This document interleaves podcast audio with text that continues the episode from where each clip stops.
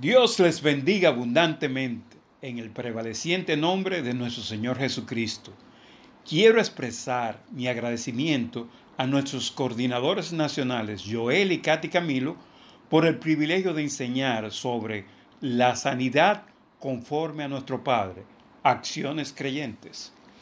Por favor, tomen sus Biblias y vamos a Tercera de Juan dos. Tercera de Juan dos.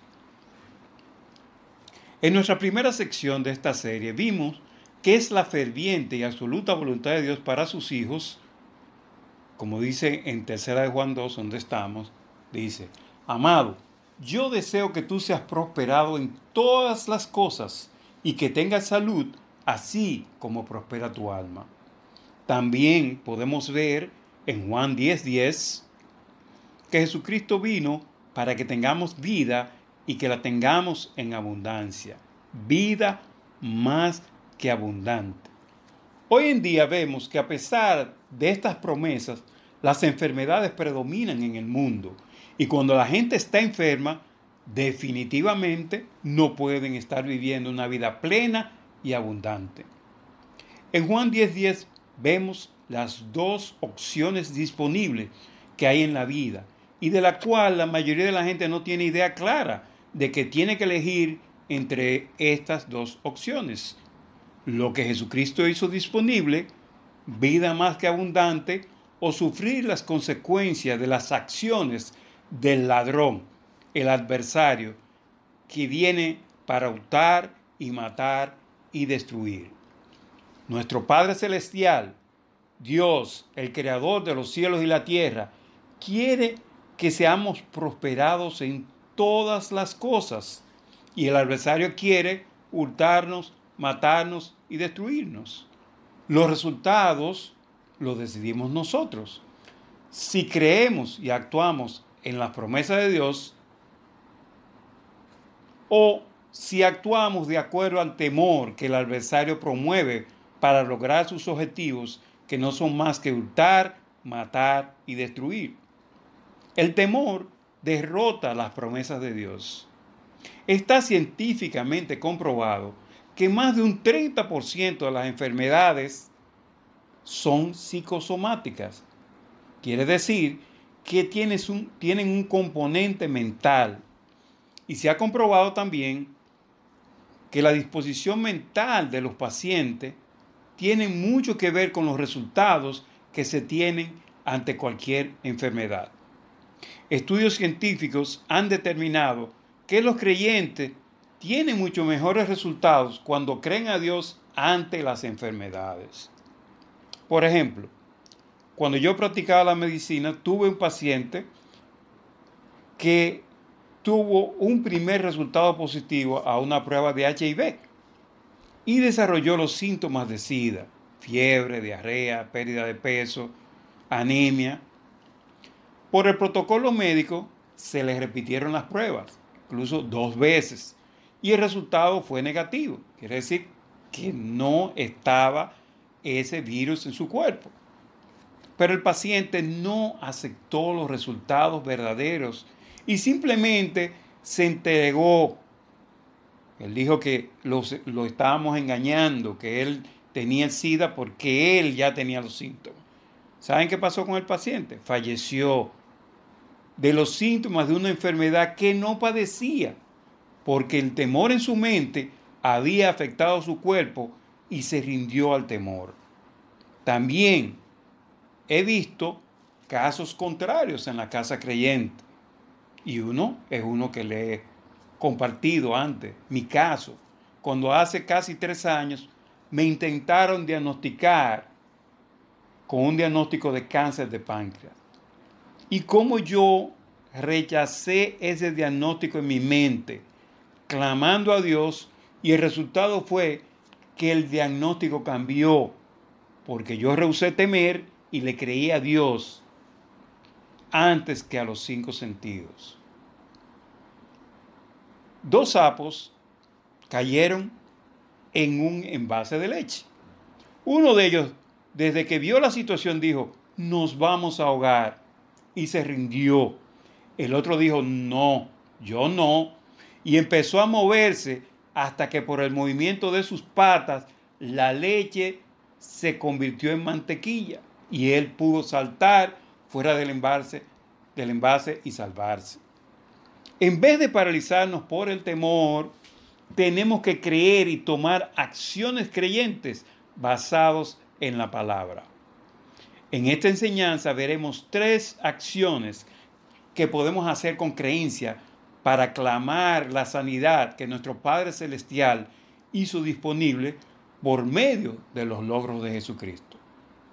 La primera, confíe en Jehová, confíe en Jehová, en Dios. La segunda, deje que la paz de Dios gobierne en su corazón. Segunda, deje que la paz de Dios gobierne en su corazón. La tercera, su disposición mental, actitud y confesión. Vamos a ver la primera. Primera acción con creencia. Confíe en Jehová, confíe en Dios. Vamos a Proverbios tres. Proverbios tres, y vamos a leer el versículo cinco y seis. Proverbios tres, cinco. Fíate de Jehová de todo tu corazón y no te apoyes en tu propia prudencia. Reconócelo en todos tus caminos y él enderezará tus veredas. Fíjate, confía en Jehová de todo tu corazón. En Salmos dieciocho, dos dice, Salmos dieciocho, versículo dos, Jehová, roca mía y castillo mío y mi libertador, Dios mío, fortaleza mía, en él confiaré, mi escudo y la fuerza de mi salvación, mi alto refugio. En Jeremías diecisiete, siete dice, Jeremías diecisiete, siete, bendito el varón que confía en Jehová y cuya confianza es Jehová. Debemos de confiar en Dios, confiar en Jehová. Segunda acción creyente. Segunda acción creyente. Deje que la paz de Dios gobierne en su corazón. Deje que la paz de Dios gobierne en su corazón. La paz de Dios es nuestra. Espere en el Señor y no esté ansioso por nada. La fórmula para tener paz se encuentra en la palabra.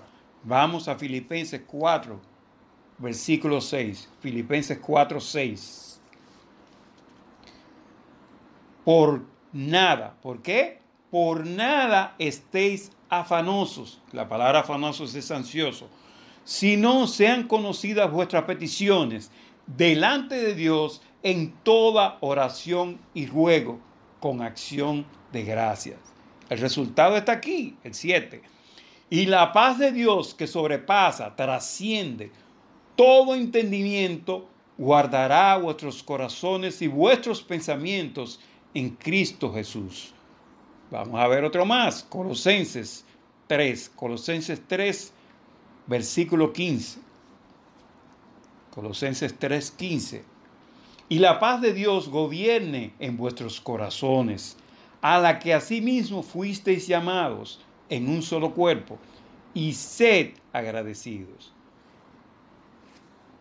Vamos a ver otro. Isaías veintiséis, tres.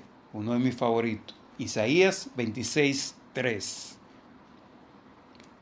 Tú guardarás en completa paz aquel cuyo pensamiento en ti persevera, porque en ti ha confiado. Entonces vemos que tenemos que tener nuestros pensamientos perseverando en Dios a través de perseverar en la palabra. Y esa es la forma que confiamos en Dios y tenemos esa completa, perfecta paz. Nosotros podemos tener paz sabiendo que Dios está siempre ahí para nosotros. Salmo ciento veintiuno, versículo dos. Salmos ciento veintiuno, dos. Mi socorro viene de Jehová, que hizo los cielos y la tierra. Y vamos a leer el tres.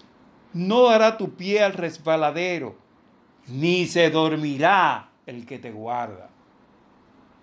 Vamos a la tercera acción creyente. Tercera acción creyente. Su disposición mental, o nuestra disposición mental, actitud y confesión. Nuestra disposición mental, actitud y confesión. Puesto que somos parte del cuerpo de Cristo, debemos darnos cuenta que nuestra posición está sobre todo reino del enemigo. Nuestra disposición mental debe ser la de un vencedor en Cristo Jesús. Somos parte de su cuerpo y por lo tanto estamos sentados sobre todo principado. Vamos a ir a Efesios uno, veintiuno y vamos a ver nuestra posición exaltada en Cristo. Efesios uno, versículo veintiuno. Y debíamos tener antes aquí de, de lo que dice. Jesucristo está sentado sobre todo principado, entre paréntesis, posición del adversario, y autoridad, y poder, y señorío. Ese señorío es del adversario, sobre su jerarquía en el reino espiritual.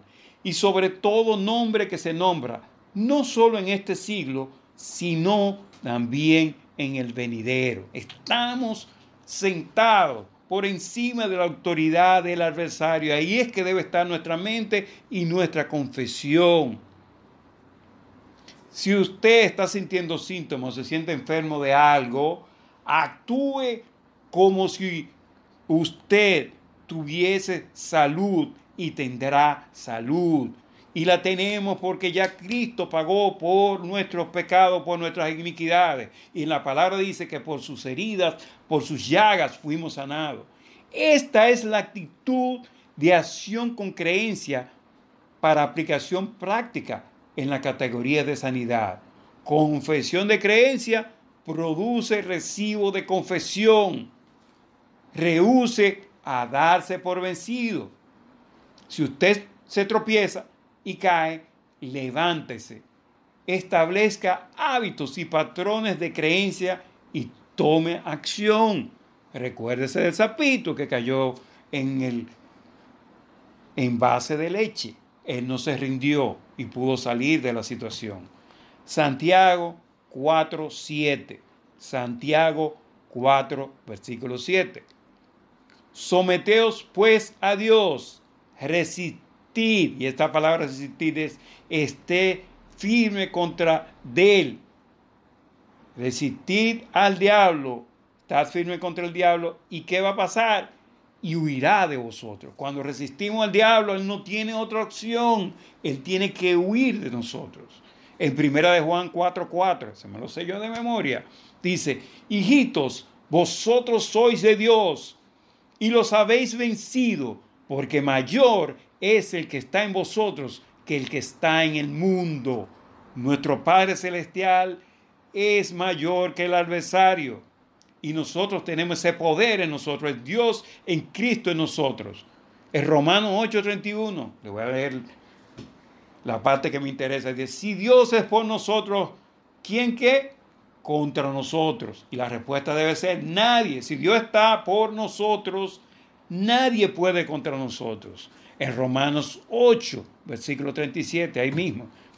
Antes, en todas estas cosas, todas las pruebas y tribulaciones, somos más que vencedores, supervencedores, por medio de aquel que nos amó.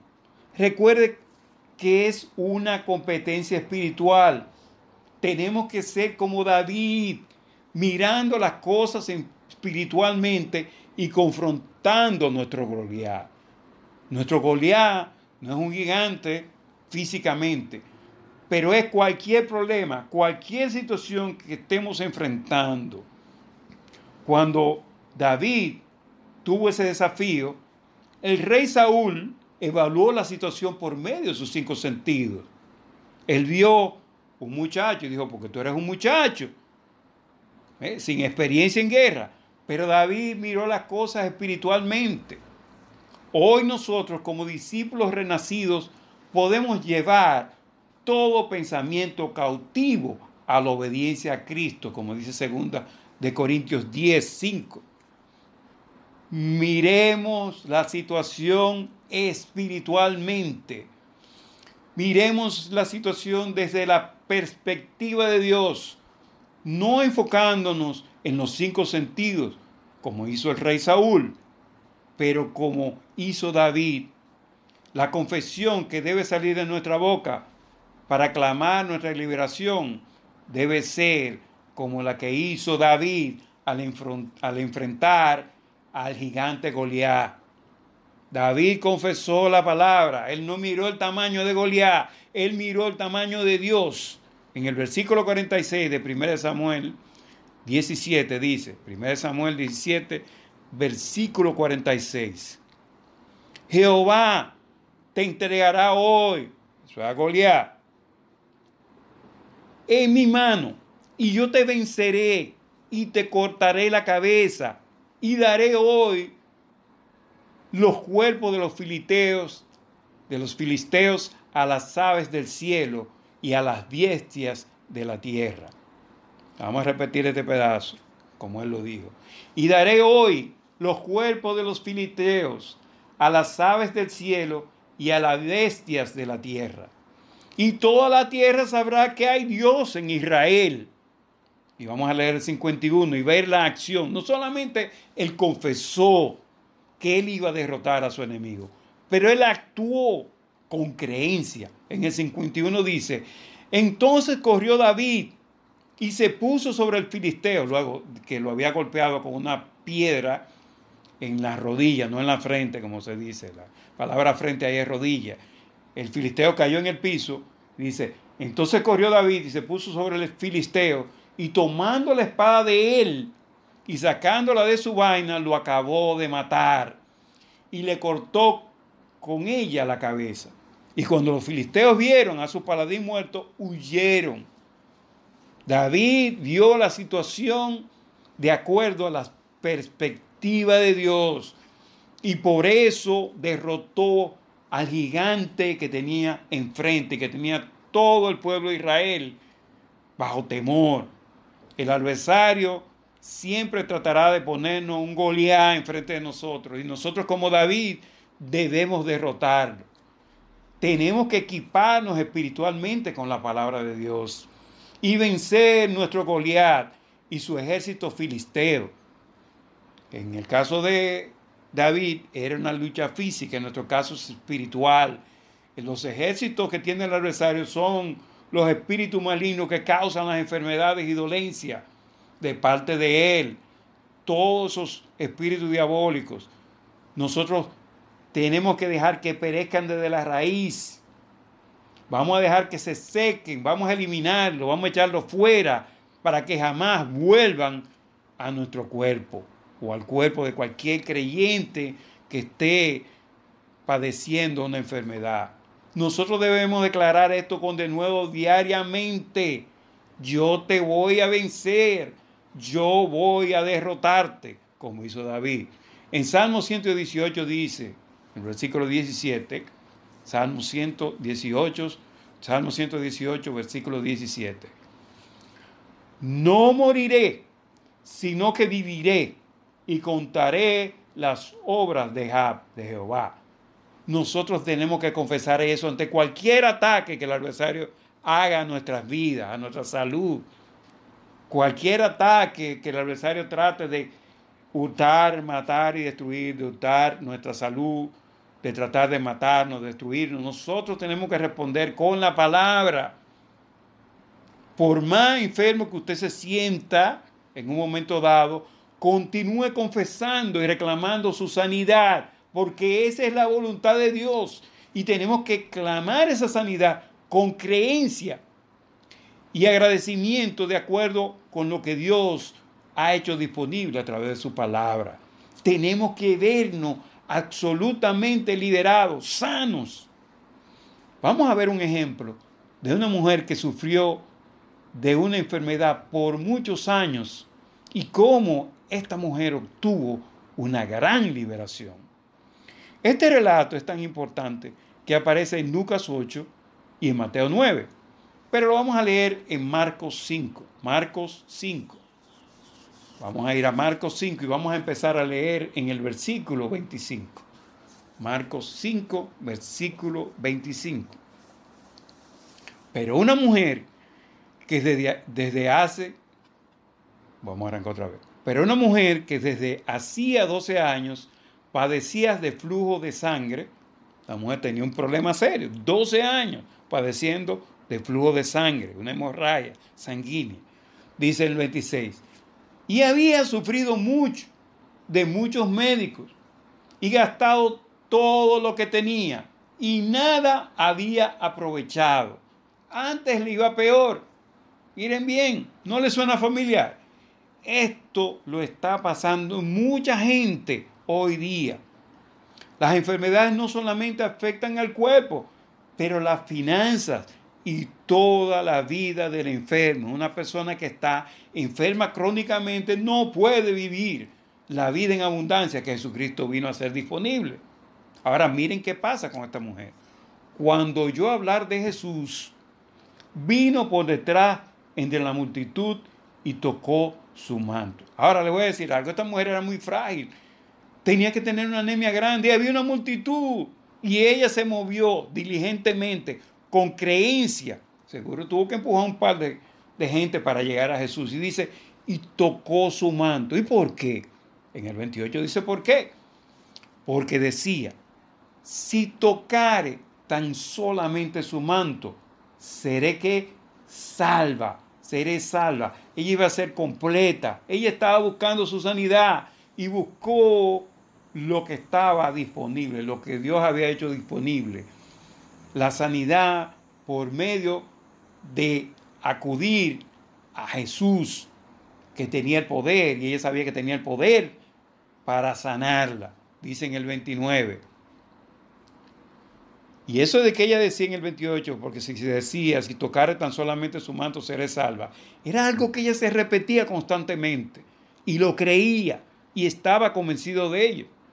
Miren lo que pasó en el veintinueve, miren el resultado aquí.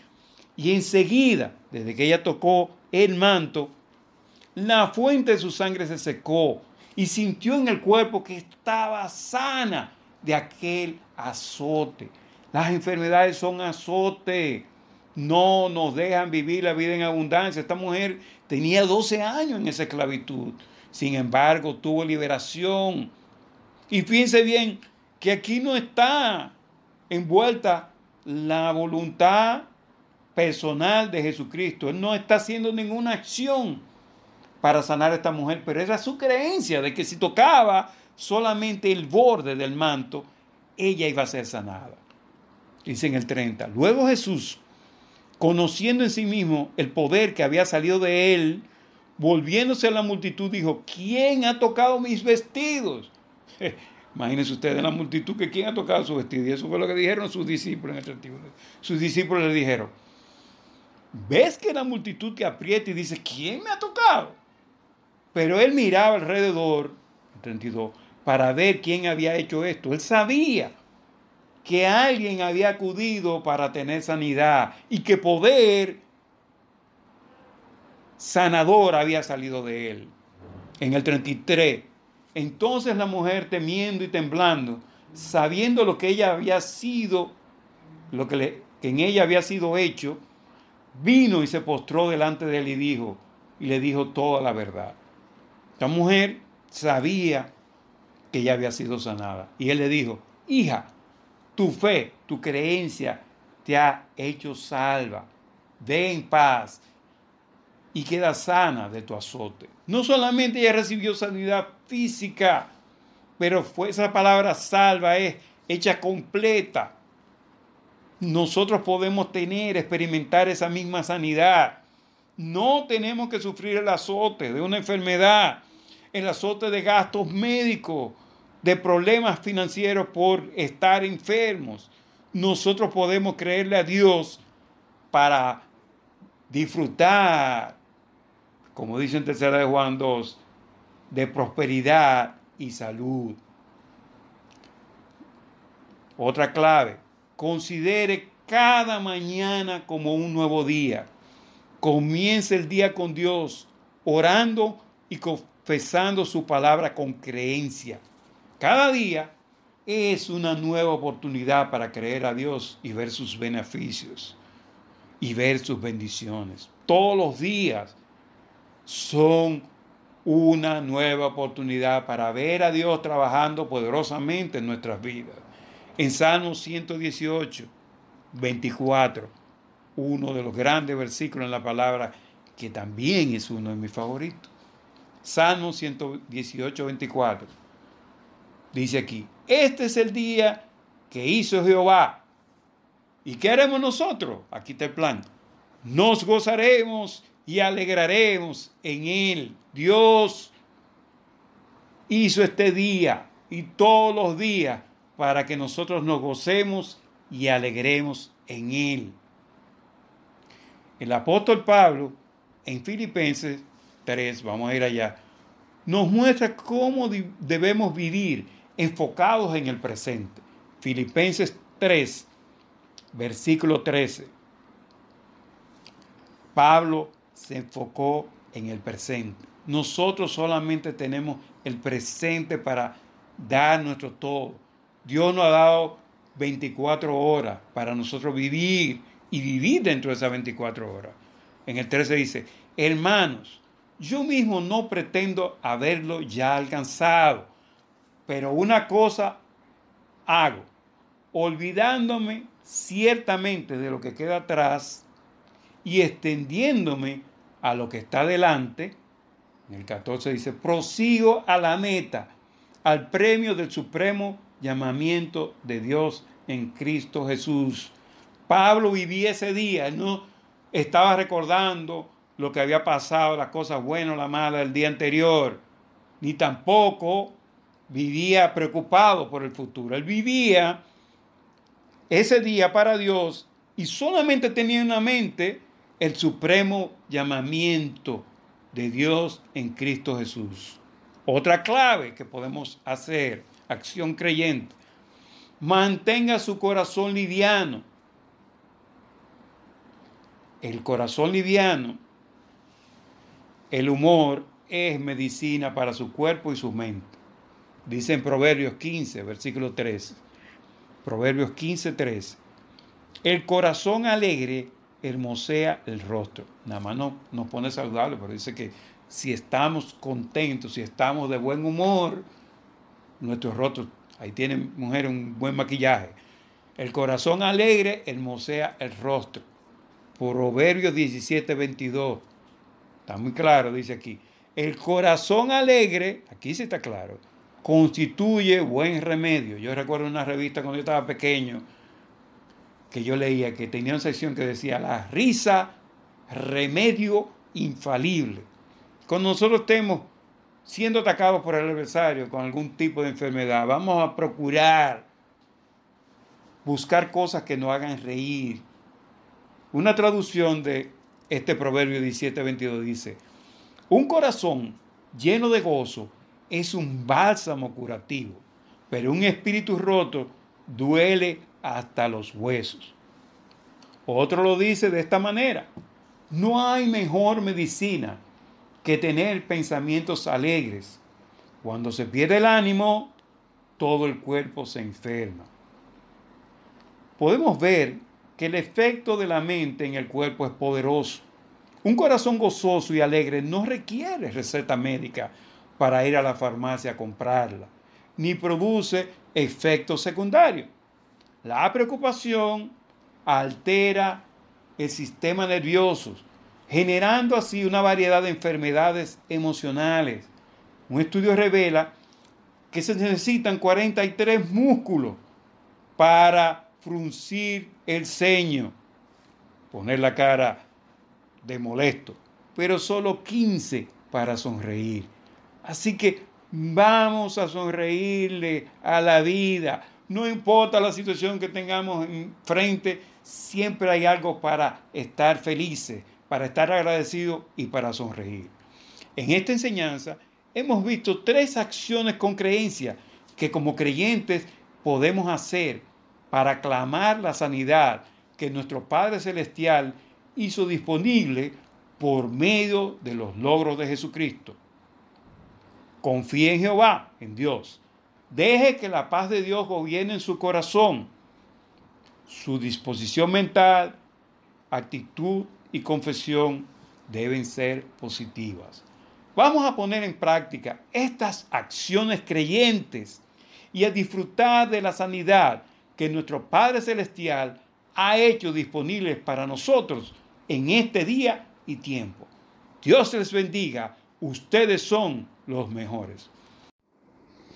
Padre Celestial, cuán inmensamente agradecidos estamos por todas las promesas en tu palabra, Dios, que tú prometes que nosotros tengamos vida y la tengamos en abundancia, porque tu voluntad ferviente para nosotros es que seamos prosperados en todas las cosas y que tengamos salud. Te doy gracias a Dios porque probemos clamar estas promesas en nuestras vidas y ver los grandiosos resultados. Te doy gracias por cada persona que está oyendo esta enseñanza, Dios, que ellos la hagan suya, que puedan aplicarla de manera práctica en su vida y ver los grandiosos resultados. Damos gracias por todo esto en el nombre poderoso de Jesucristo, nuestro Señor y Salvador. Amén.